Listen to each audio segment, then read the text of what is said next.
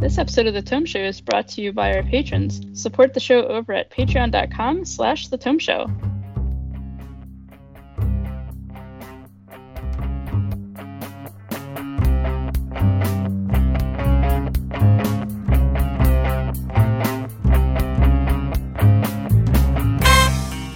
The Tome Book Club for August of 2021. The Tome is a D&D news, reviews, and interview show, and I'm your Tome host, Tracy Hurley. And I'm Jeff Greiner. In each book club episode, we discuss one D&D-ish related book. Spoilers be damned in full book club style. And our book this time around is Children of Virtue and Vengeance by Tomi Adeyemi. And with us, as always, is Eric Paquette. Hello, bonjour. And next episode, which we'll record towards the end of October, hopefully, uh, we'll be reading Good Omens, which is great right before Halloween, by Neil Gaiman and Terry Pratchett. Or if our timing is like it was this time, you know, this is our August episode that we're recording. What is today? September 1st, 2nd? Second. Um, yeah, it could be right after Halloween. Who knows? Also appropriate. Yeah, there you go. uh, so before we get started, I want to say thank you to all of our patrons that help us pay the bills. Uh, you can help out too by joining at patreon.com slash the tome show and offering as little as a dollar a month. You can join su- such illustrious patrons as Doug Palmer, Gene Crane, Hyperlexic, James D'Alessio, Jester David, Jill Sanders, Leonard Pelche, Michael Harrison, Andrew Avery, Carl Anderson, Derek Heath, Frank Williams, Jeff Matthews, Catherine Cower Banks, and others. And that list is is getting long, and that's a good thing. I enjoy uh, a lot of those are new patrons, and some of those are patrons at, at a higher rate that, that get mentioned at least once a month. I try. So let's talk about this book, Children of Virtue and Vengeance by Tomi Adeyemi who I discovered does not have a Twitter account because I tried to tag the author in posts. Um, this is the second book in the was it the was it called the Orisha series? Is that right? Maybe the Blood of Orisha or Blood of Orisha. So we read the first book a while ago. Um, it was it was getting sort of rave reviews and getting a lot of attention and we decided, hey, we should check this out too, and we did, and and it presented a a different take than your traditional fantasy in that it wasn't Eurocentric, it was Afrocentric uh, in its approach to, to looking at fantasy. The first book was about a young girl who, went along with her friends and sometimes enemy, um, went through a long process of bringing magic back to the kingdom. Right, magic had been sort of wiped out by decree of the the throne, um, and and it was just sort of all stamped out, and there was no magic really in in the world, or at least in the kingdom anymore. Um, at the end of the first book, magic comes back, and so this book is largely, I guess, dealing with the the aftermath of that. Right. The the first book very easily could have been a standalone book, one and done.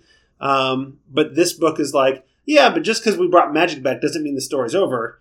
How does that all come together? How what happens to the kingdom now? What happens to the people now that magic is back? Um, well, not Yeah. just the people, but also the fact that he killed all the king that was being a tyrant mhm.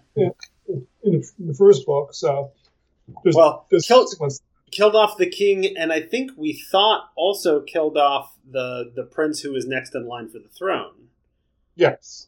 although it turned out that was not the case. Right, as we discover in this book, the prince survived um, when when um, Amari, who is is the princess, right, the, the next in, in line after her brother Inan, um, basically shows up in the capital, makes a declaration that that she's taking the throne and ending the war against the the magi, the magic users of the world, and it's all going to be peace and unity and, and good times and rainbows and kittens from now on.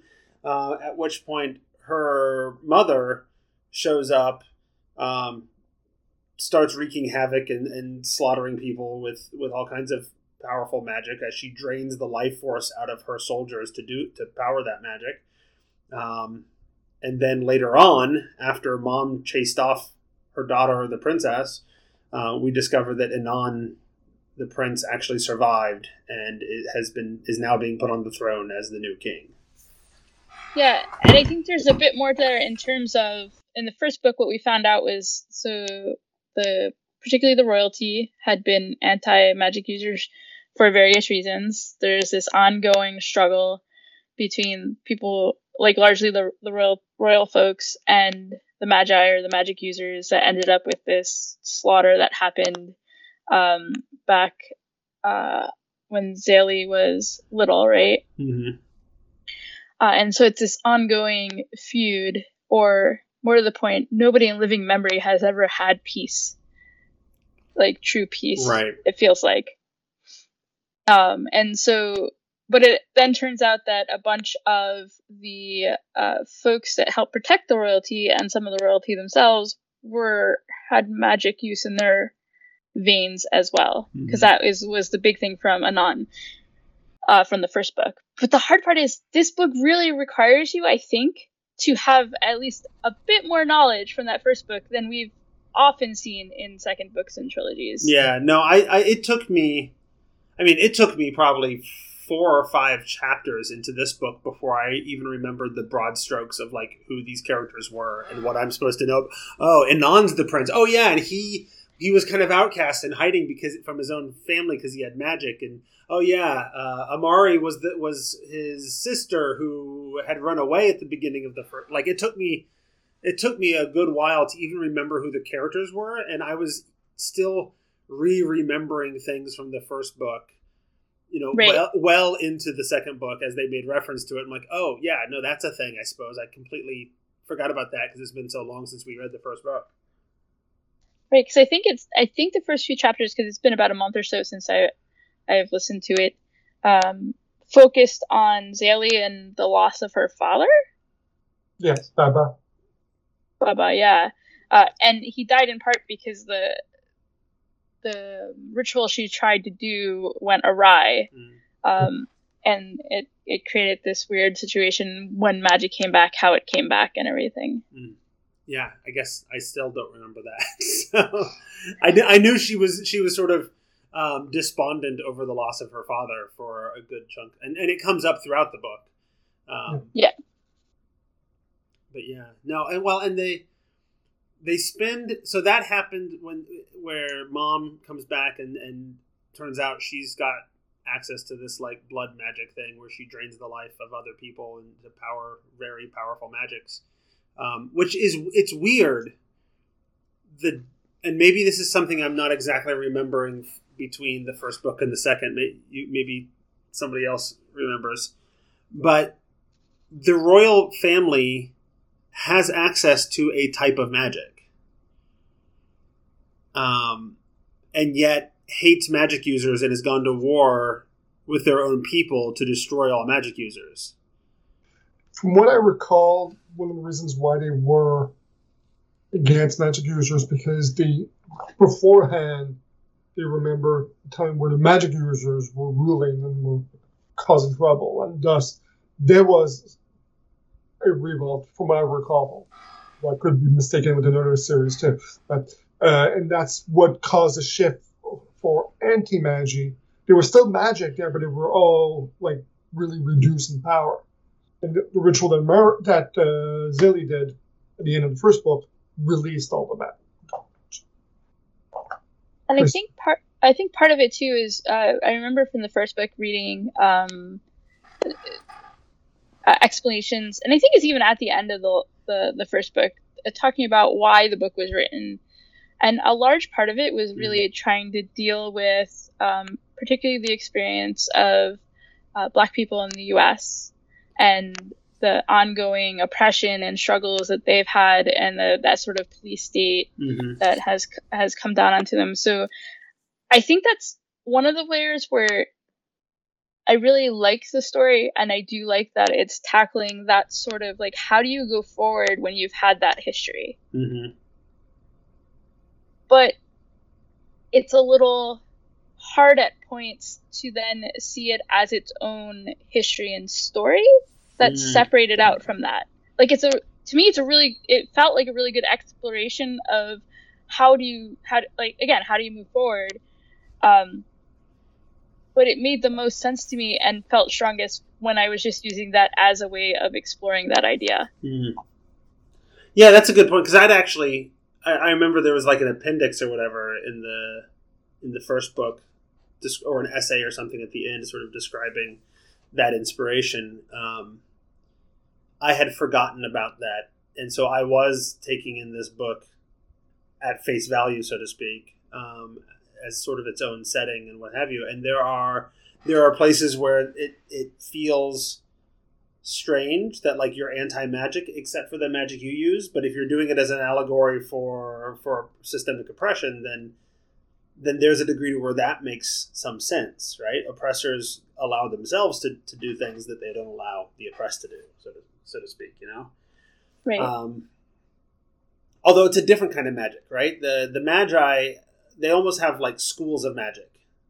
They're, they're different sort of bloodlines with specialties. You know, there's the burners that are good with fire, and the the the tiders that are good with water stuff and, and that kind of stuff, right?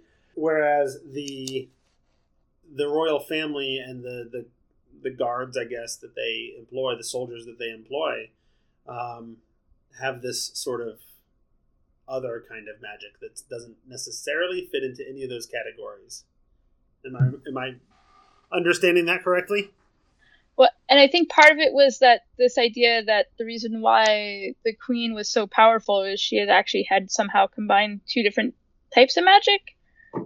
Oh, I, it's or I know because at the end they were trying to figure a way that they could combine two people who had different types to to create Right. like this super um, powerful type. yeah. I mean, that's that's a big theme for the second half of the book in terms of how the Magi are going to win. Is that they they figure out that if they connect them e- to each other, that they can combine their magics and and it's you know ultra powerful or whatever. But it has the downside of somebody has to be sacrificed, or all the people that are connected will die. Right. And I guess in my mind, I kind of connected that to being what the queen was also doing because she was just killing people left and right. To be honest, I suppose, yeah, that makes sense because she was she was drawing on their life force and and killing her own guards or whatever to use their magic to do all kinds of crazy powerful things. So yeah, no, I hadn't I hadn't picked up on that, but I bet that is what's going on. I think you're right. And there was also like we we got revelations about that big massacre that had led to the outlawing of the Magi, and I can't remember the the details anymore, other than uh, her nephew felt very betrayed because I guess his, his parents didn't necessarily even have to die, Right. uh, and and wanted to then seek revenge against. Well, and it was it was um, like the the official story was always that they blamed the Magi, specifically a group of burners, for attacking the king and killing a bunch of people, including um, I forget his name, but the the nephew's parents, um, and he was scarred or something in the process, and and what have you, right? Um, and then it was discovered by Inan, the the prince now king, um, that in fact, it was his mother that sort of manipulated and set things up so that that would happen because she wanted to continue the war against the Magi. She wanted to win, not compromise and unify with. Right.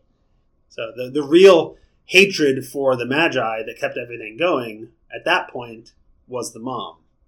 Now, it although it's worth notice, I, I notice as as I read it um, that each of our main characters kind of played that role at different points in the story. Every single character, like there was a moment when they could have resolved things peacefully, and one of the characters was angry and not listening to what was going on or not trusting people or whatever and screwed it up and, and made sure that the violence continued. Like over and over and over again you are reminded these are are very young people who are um, you know like sometimes i read a book and i'm like man i just why can't people just be remotely competent and, and and have the wisdom of experience or whatever and then i remember because they don't have the wisdom of experience right they're they're i mean they were like teenagers or whatever when this all started um, Yeah.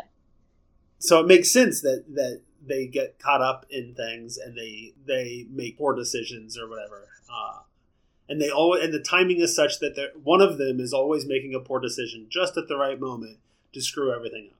And I, and I think that's why uh, at the beginning I, I wanted to be able to point out that they had never lived with good role models right. completely, right? Like there has been this ongoing, it, and one side has definitely had more authoritative power mm-hmm. uh, for for a, a, long time, at least in in terms of everyone living in the book. Uh, but the, they have not had the best of role models in terms of how to actually function as a society together. Mm. Yeah, no, uh, and the t- the timing. Maybe it's because it's been so long since I've read the first book, but the timing confused me a little bit because we talked about how the the people, the young people that are you know uh, coming up and, and running things and whatever now, um, have never had uh, an example to, to draw on of what yeah. peace could look like in the kingdom, right? Where where the the magi are not being oppressed or whatever. But at the same time, there was a moment when Zélie had some. There was a, this like peaceful moment, and she was like reminded, uh, mentioned about how uh, it it felt like it reminded me of when my mother used to use magic Right. And, that confused me because if she's never had an ex- like if magic has been gone for her whole life, then when has mom ever used magic? I forget I forget how that worked or what the timing was. Uh, oh, sorry. Go ahead, Eric.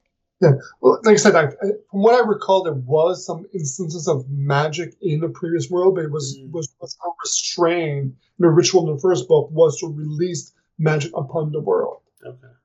So there was always a and the magi were treated as second classes, as servants and stuff like that. Okay. You remember Amari had in the first book, Amari had a a, a servant yeah. that was man and her that caused her to run away because the, got in, she got in trouble and that right. started her path. Okay. Yeah, now I'm remembering that. So even though magic was gone, it wasn't completely gone. It was just sort of tamped down and oppressed.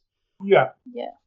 Okay. So the, the release goes, and now we're also that's why possibly that situation right now where mm-hmm. by releasing the magic upon the world that's in the Frida's book, it also engages. That's why the queen and the, the guards now have that magic.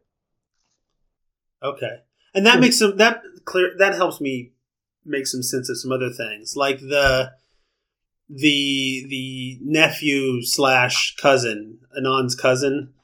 Uh, it is revealed towards the end of the book that he uh, is actually a magi this whole time and has the kind of what is it what are they called? Like the welders or whatever that have the power to like manipulate metal.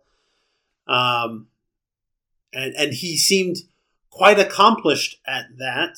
Um for somebody who has been hiding his magic and has only theoretically had it for you know at this point what a few months a year maybe since magic came back? But if he's possibly had it his whole life and has just been sort of hiding it there may have been more opportunity for him to practice it and learn how to use it. So um, i have all kinds of uh, i have other things i want to talk about but we should we should talk about where the the book goes. So after the the sort of announcement of Amari taking over the throne is disrupted by the queen.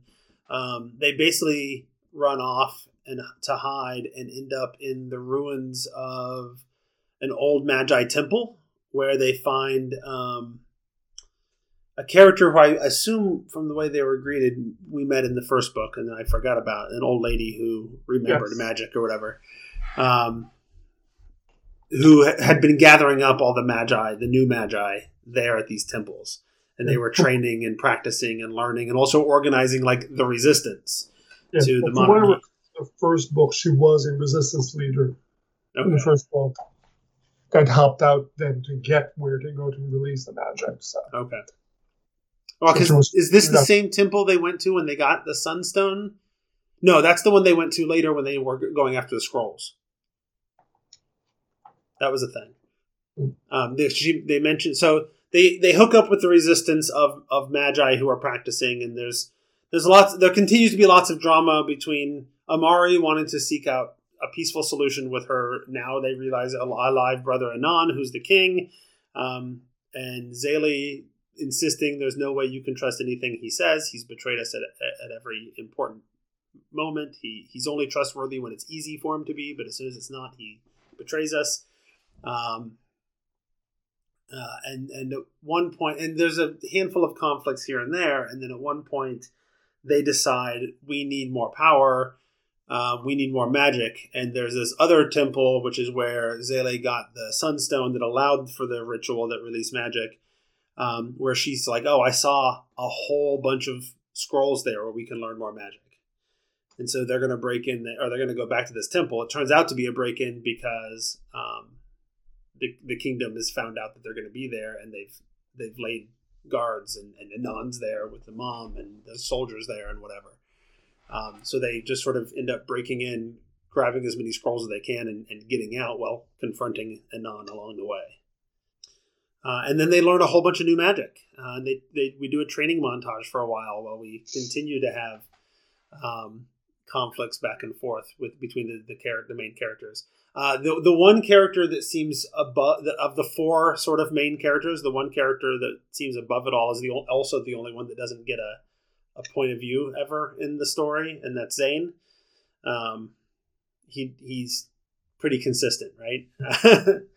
but he's also a non magi and sort of defaults to the others. Amari and Zélie both become elders um, within the the magi, and of course, Inan's the king. Well, and it's interesting to talk about how Amari becomes an elder because there's this whole thing where in order there's only one elder for each type of magic, right? Mm-hmm. And tip typically, so the way uh, it gets there is the person steps aside that had been the elder for that type of magic and says, "Well, of course you're gonna be our elder now, right?" right. But um, when Amari um, Amari doesn't have a seat people are distrustful of her, uh, but she feels that she should be leading them because they are her people too. And so she challenges the other well, one. In which it, it's not just that she feels like they're her people too. It's because she wants to seek a peaceful solution. She wants to try to work out a deal with Inan, and nobody will listen to her. And so she's right. like, she's like, if I am one of the elders, they'll have to listen. Yes, but one way of also looking at it is she feels she has a right to be there and have her voice of peace heard because she sees herself as uh, had Inan not appeared, had her mom not done that thing, she would already be the leader of everyone. Right. Um, and so she does that challenge, uh, which and and then expects people to just respect her afterwards, even though it's a it it's a challenge where you're actually supposed to potentially go to the death, right? Mm-hmm. Or at least severe maiming. Uh, and it, it went there. Right. Uh, and then is suddenly like, well, of course now you're going to listen to me because now I have authority and power. Mm-hmm. And it didn't go well.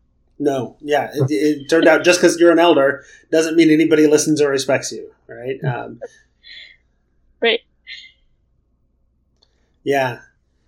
And, and and yeah, and and people were kind of actually afraid of her at that point because she won, but she basically won by putting the other person in a coma because she completely lost control of her magic. And what's more, the way she defeated her opponent was she used an incantation that Zélie taught her, but Zélie taught her the incantation on the promise that she would never use it against a magi. And of course, the first time she uses it is against a magi. Um, yeah. So so yeah, they both become elders, but at the same time, like we talk about how no, but just because she was an elder, nobody would pay attention to Amari. Um, but everybody paid a lot of attention to to Zélie. Um, but that, as we approach the sort of the end game of the story, actually starts to switch. Zélie sort of becomes despondent. Um, what oh there was a there was an attack and her second um, is killed and she becomes un, unreachable. Sort of, she she decides this isn't worth it. It's time to leave. We should just leave the Orisha. We should leave the, the kingdom and go somewhere else, and that'll also end this whole thing. Uh, and a lot fewer people have to die, right? Uh, and the rest of the Magi are not hearing that. And at that point, Amari is like, oh, because it all happened because she arranged to meet with her brother to try to broker some sort of peace. And his mom followed with the army and launched an attack that he didn't know about. But Amari's like, oh, I guess Zélie was right. He can't be trusted. The only way to end this is by winning. Um, and so they kind of they kind of switched roles. Zélie becomes the one that's more passive that nobody listens to, but Amari becomes the more the aggressor that and and starts planning the attack, and everybody's on board with Amari all of a sudden. Well, because they want they want to win. They want to. Well, because they also want to. They're all they also want to be aggressive at attack, right? Yeah. So. So, uh, but that's like that's what I was saying earlier is that each of them has an opportunity to try to do things and and find a peaceful solution, and at some point, one, at least one of them is in a position where they're not willing to do what needs to be done to find a peaceful solution. And it is. And there's, oh, go ahead. I was just gonna say, there's always the bigger question: Is there a peaceful solution? well, yes, but but it, it involves uh, tearing down the the systems of oppression that created the whole situation. Which ultimately, uh, when Inan figured out that his mom was responsible for manipulating the whole war into existence, um, he was on board with that. Like he even he drugged his own mother so she couldn't stop him. Uh, and then went out and made an announcement that, that, he was disbanding the throne. He was ending the monarchy. Of course, you know, which is him doing things that might have led to a peaceful solution. But at that point, uh, Amari was not going to have it, right? So, uh, so it was all going down, down. And Amari yeah. at that point got real aggressive. Like she figured out, well, my mother and she believed her brother, although that's largely because in, in dramatic stories, people don't talk to each other, otherwise they wouldn't be dramatic. Um, she decided my mother is basically going to do whatever it takes. I need to be willing to do whatever it takes too. And so she works out a sort of secret plan just amongst a few core people from the elders of we're basically going to to nuke this whole town to death and slaughter everybody because it will also catch the the monarchy my brother and my mother in in the death, and we'll be finally done with this whole thing.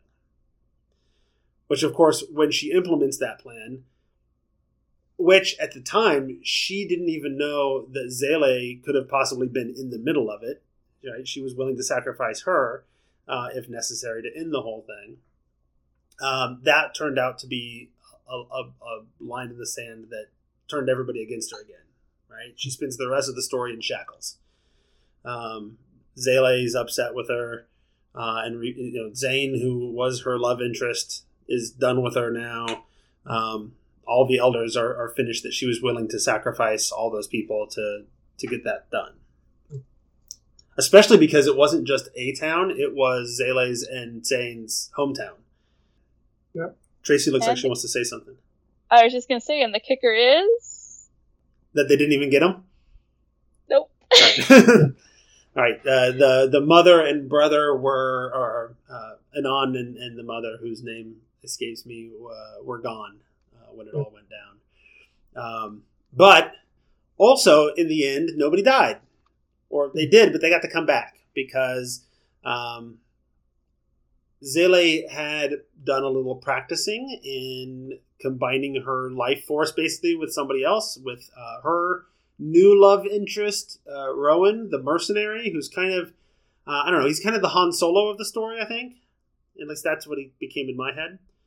Um, but also became her love interest through, through the process, which is always weird because she had a previous love interest that was Inan, who's now the king, and even when and when they see each other, there's still like a will they, won't they kind of thing going on, right? Um, but but Roën was dying, and she connected her life energy to him to keep him alive. But then they were both dying, and so they just sort of kept connecting other people to this web of of connected life energies to to sustain each other.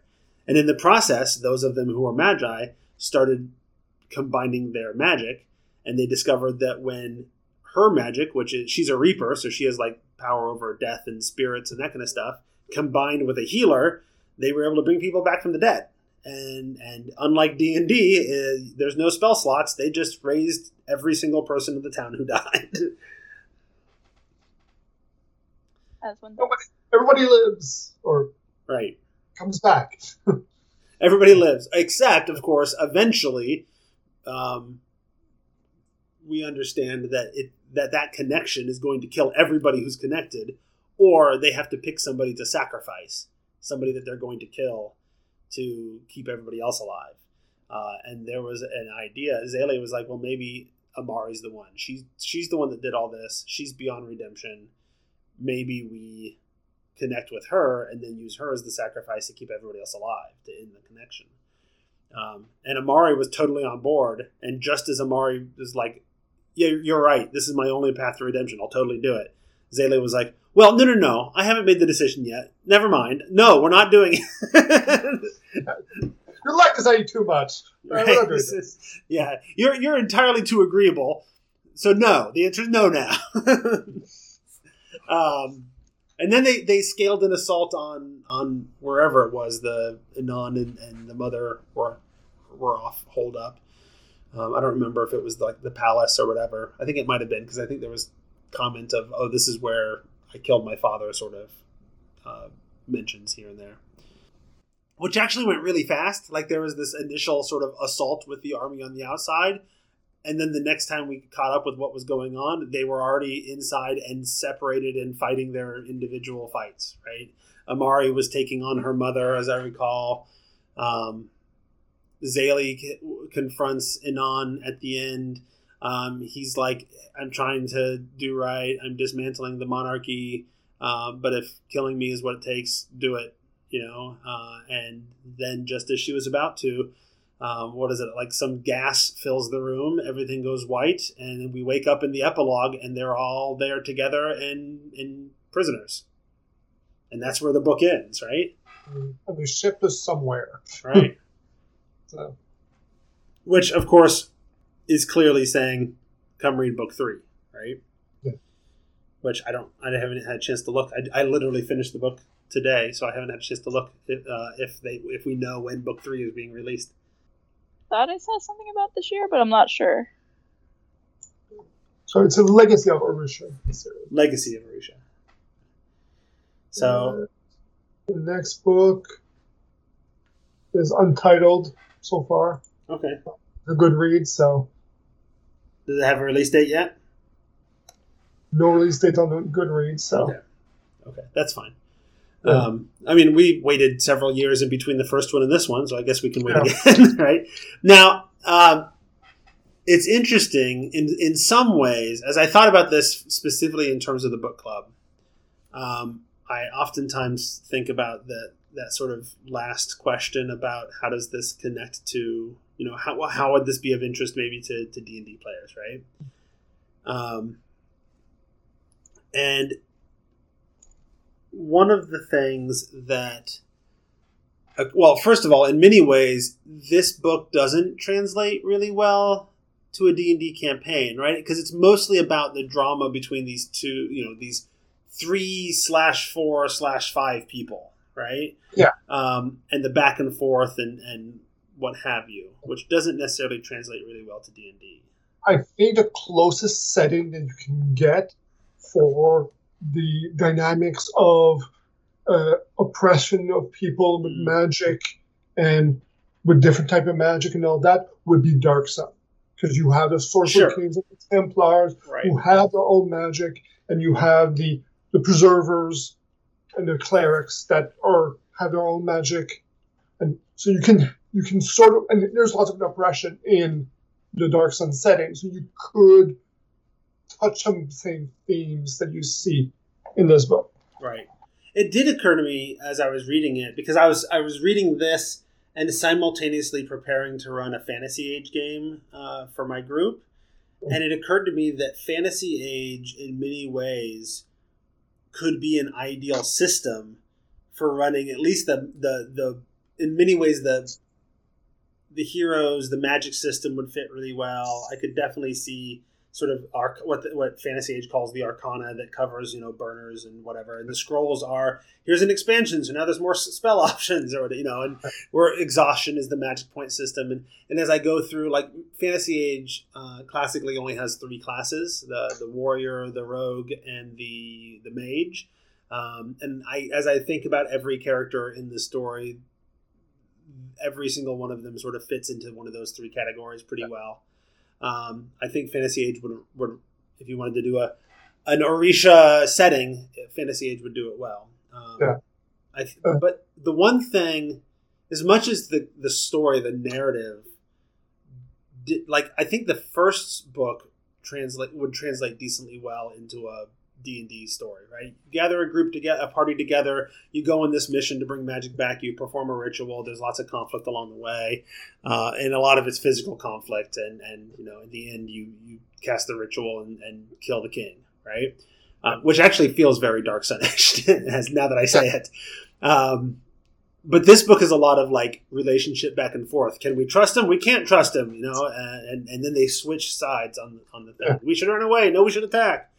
Um, Um, I've run a, a Dark Sun campaign Mhm. that took place after the first book in Tyr, when Tyr is freed and all that, and there's all the chaos. There's politics, there's intrigue, and all that. What? Oh, free. Yeah, well, yeah, well. I uh, mean, as much as a society can be free that still has slaves, but yes. Yeah. well, no, uh, uh, oh yes, they, it actually becomes no no slaves are allowed. right. They, they do become a no So- slave. That not so- that there's not still a press, but yes, I get the point. So and I brought in stuff, some other stuff that that, that Kalak had brought in the past that had set up as plans and all that. So you can do it in Dark Sun, what based on this book about civil, basically a civil war that that is conflict between the nobility and uh, the people and stuff like that because there there's a power vacuum that happens basically. And what? And, well, and I could I could even see in Dark Sun because there are ruins that are remnants of the world before when there was still you know plant life and all that. That you could totally see that as being like the temple where the Maji are hiding out. And, Yep. Um, yeah, no, I could definitely see that. The Yeah. one thing that when I really reflected on it though, that felt a lot like a D and D campaign to me was um, the the power growth of the characters, right? Like Yeah. D and D has a tendency. I don't know. When I run D and D campaigns, I feel like um, the characters in my campaigns grow in power way faster than than anything in any books I've ever read, or uh, and definitely fa- way faster than anybody else in the world. Right? There, you, you're a wizard that may have been studying magic for 532 years, but I've been adventuring for six months, and I'm now able to cast the same spells you are. you know, but like, but like that felt like what was going. Like we have, you know, magic has only been back in the world for months, and now we're flying and we're learning new spells. We got scrolls, and we're able. Like by the end, we're throwing earthquakes and and and you know destroying armies. Um, like the power growth was huge for these people who had never used magic before. Well, you study history. You know that in wars, progress goes quickly as we try to get new stuff, new weapons, new things to be able to do stuff. But, so, al- but also lots of experience points because of so many monsters dying. But we start putting radioactive paint on our watches, and then exactly. but yes, but yes, no.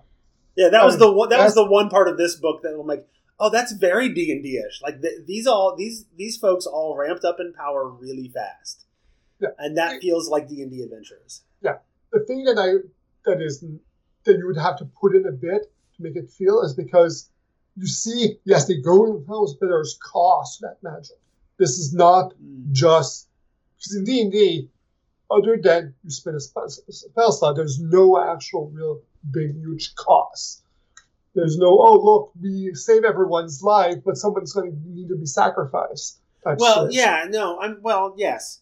That that's why I thought like Fantasy Age doesn't do that obviously, and and and most of their magic doesn't do that. Like most of their spells, they can cast and it you Oh, yeah. have to sacrifice. It's only when you combine the spells, but Yeah. you could definitely like take a combine your magic to get a power boost sort of uh, uh, spell system, uh, put that in place, and then have the sacrifice sort of requirements or whatever as part of Uh, for, for the high level powers, in, 'cause in Dark Sun there is the tenth level magic, Oh, right. which is a which well, is a there was like in second edition, right? second edition, yes, uh, which was a combination of magic and psionics. Mhm.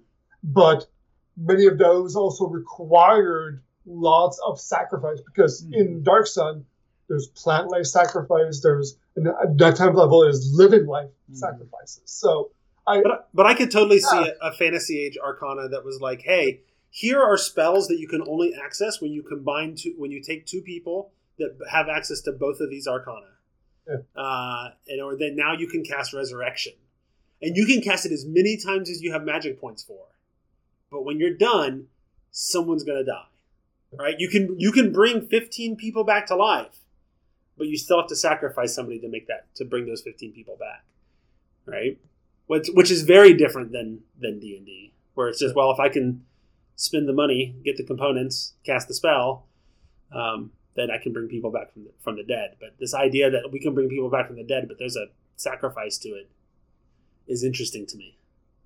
And that does call back to like older versions of D and D with the components being more of a like the components themselves were intended to be part of the economy of spells. Mm-hmm. it occurred to me too that uh, because I when I read the quick start because the book the, g- the RPG is not out yet. In fact, the Kickstarter ends today as we speak. The, Uh, the Avatar. Yeah, Avatar Legends. I read a quick start, and that can do more of the personal character based story. Mm. because the, the journey that you see in Av- the Avatar series is has some sort of links with the Orisha tale too. Right. So, E- especially in as much as like the the Avatar series is very much uh, magic, if you will, is very um, elemental based. And Yeah. while the schools of magic uh, in Orisha are not elemental based, some of them are. Right? There's there's definitely you know people who are good with fire and water and and whatever, but then there's also metal and death and healing and whatever. So Yeah. so, like from reading a quick start, I could see, and there might be more when the game comes out next year, but that could be an option.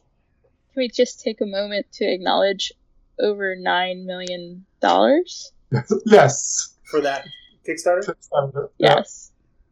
it's I, I had um I wasn't sure about to take a bit of a tangent. I was contemplating backing that, and I wasn't sure about backing it. And then um, I had caught word that Magpie Games, who's doing it, has a history of relationships with a certain um, member of the gaming community that perhaps should not be named, and is is particularly the the type of member of the community that um, the community doesn't need. I guess is, is a way to say it, right? Uh, and so I, guess, I guess that was my my the, what sealed it for me. It's like, oh, okay, well, I've got enough games. I literally just backed like three other things. I don't really need to get into this. So I I backed it because I know some of the creators on it, uh, like Daniel Kwan from Asian Represents, mhm. uh, is one of the contributing designers on it, and there's And- several uh, Asian origin, right. uh, uh, Asian her- heritage folks that are working on this Mhm. also.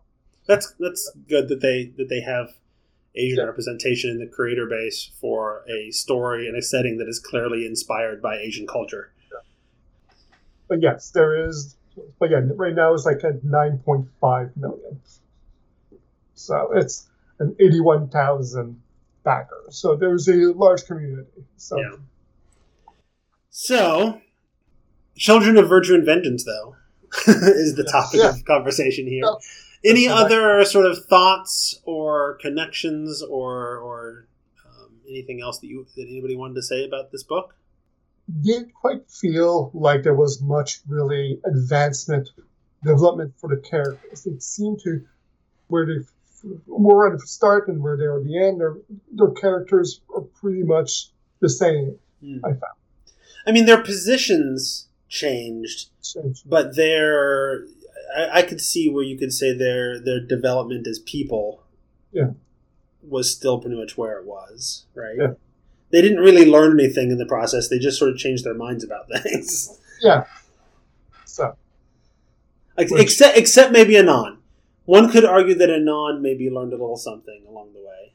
yeah, He, he learned that his family was never trustworthy and that maybe we need to give the power to the people, and, and that's a fairly significant.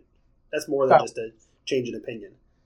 you just had trouble expressing that, and Although, in fairness, he kind of wanted to do it. To, he kind of wanted to do that at the beginning too.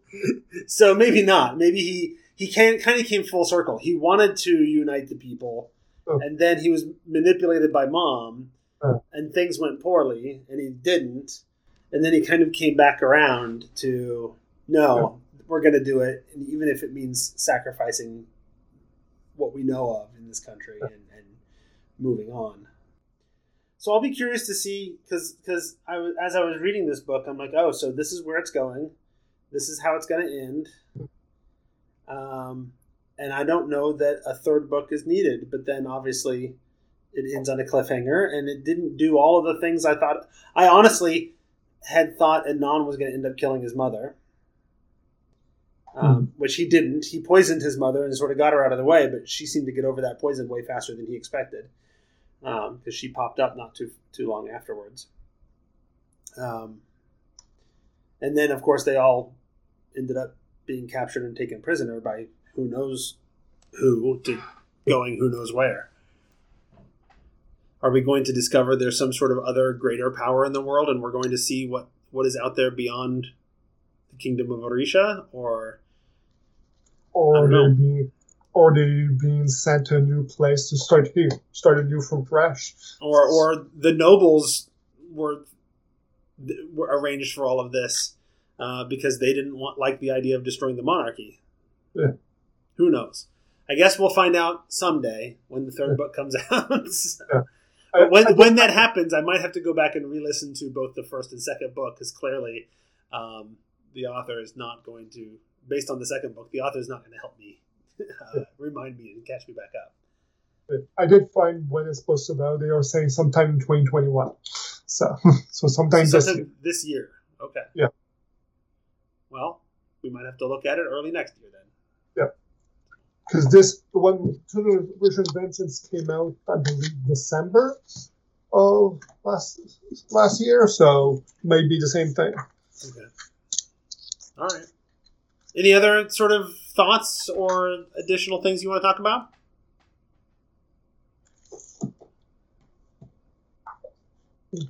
Not sure. I liked it, Mm-hmm.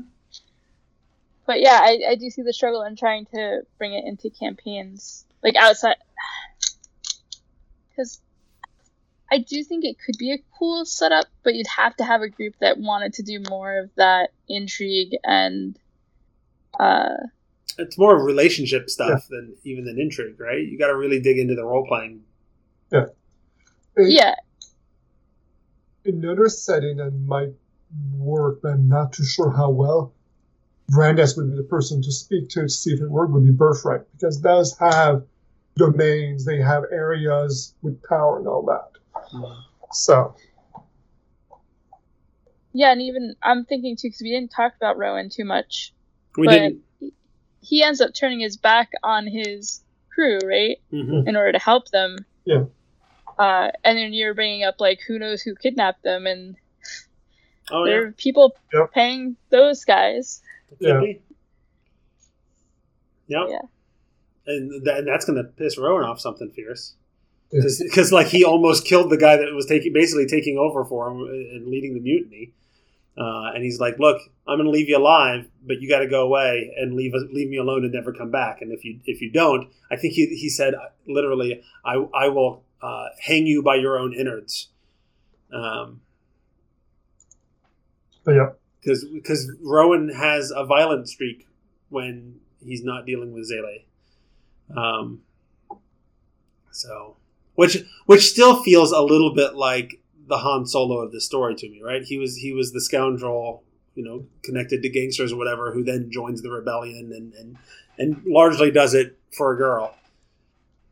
Well, it reminds me of Lorcan and uh, oh god, what's her name? The tiefling. Uh, Havilar or um, Oh, oh, Farideh. Rita, yeah. Yep.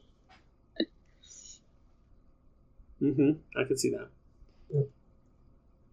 So yeah.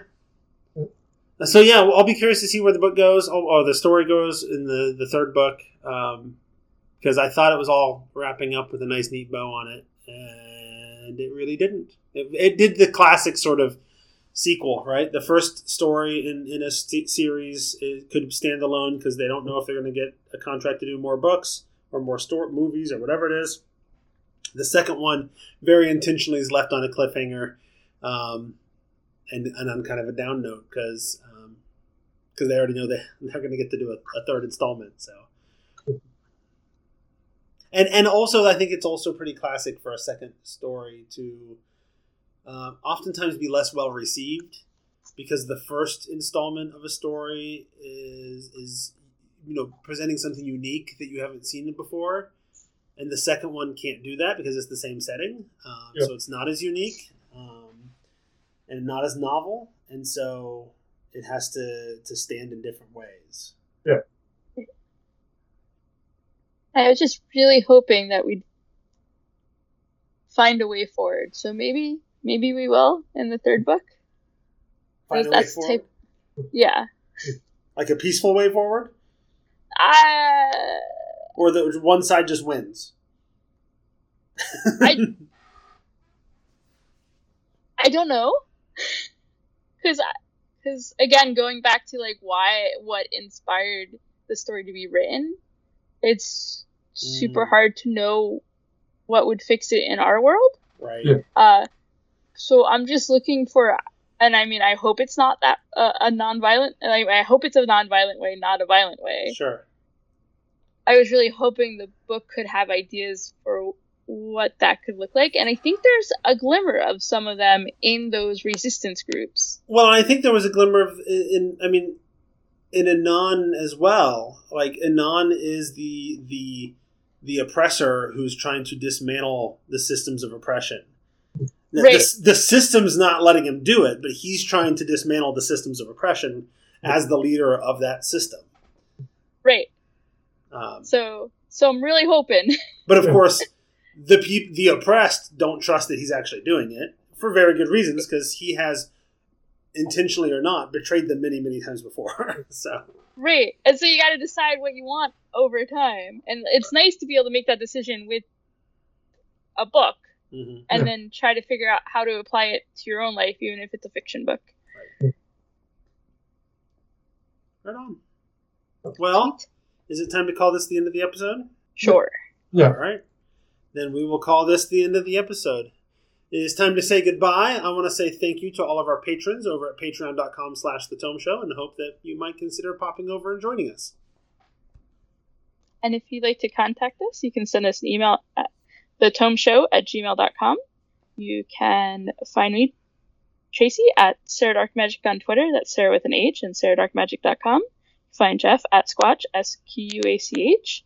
And find Eric at Eric uh, MPAQ, E R I C M P A Q. The show is at The Tome Show, and you can find us on Facebook, Patreon, Discord, lots of places, Twitch, YouTube. Uh, watch us live as we record on twitch.tv slash tome show or watch the video afterward on the YouTube's on the Tome Show's YouTube channel. Show notes and other great shows are at thetomeshow.com. And that is our thoughts on Children of Virtue and Vengeance. Uh, up next, by, around the end of October, we are going to discuss Good Omens by Neil Gaiman and Terry Pratchett, the book that inspired the Amazon Prime series. Um, I'm, I'm sure we could get you know Mr. Gaiman and Pratchett to pop on and talk to us about it too, right?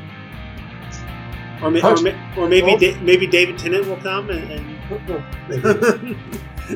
I mean, at a long distance. Yeah, the- these are not people I anticipate being able to, to get interviews with. But you know, I've seen I've seen Gaiman uh, be real responsive to fans on, on Twitter. Maybe if, if uh, we ask, he'll he'll come.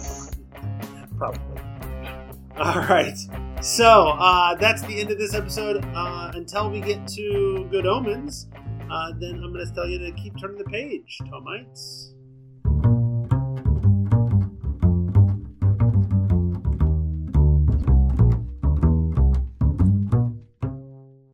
I'm on the wall.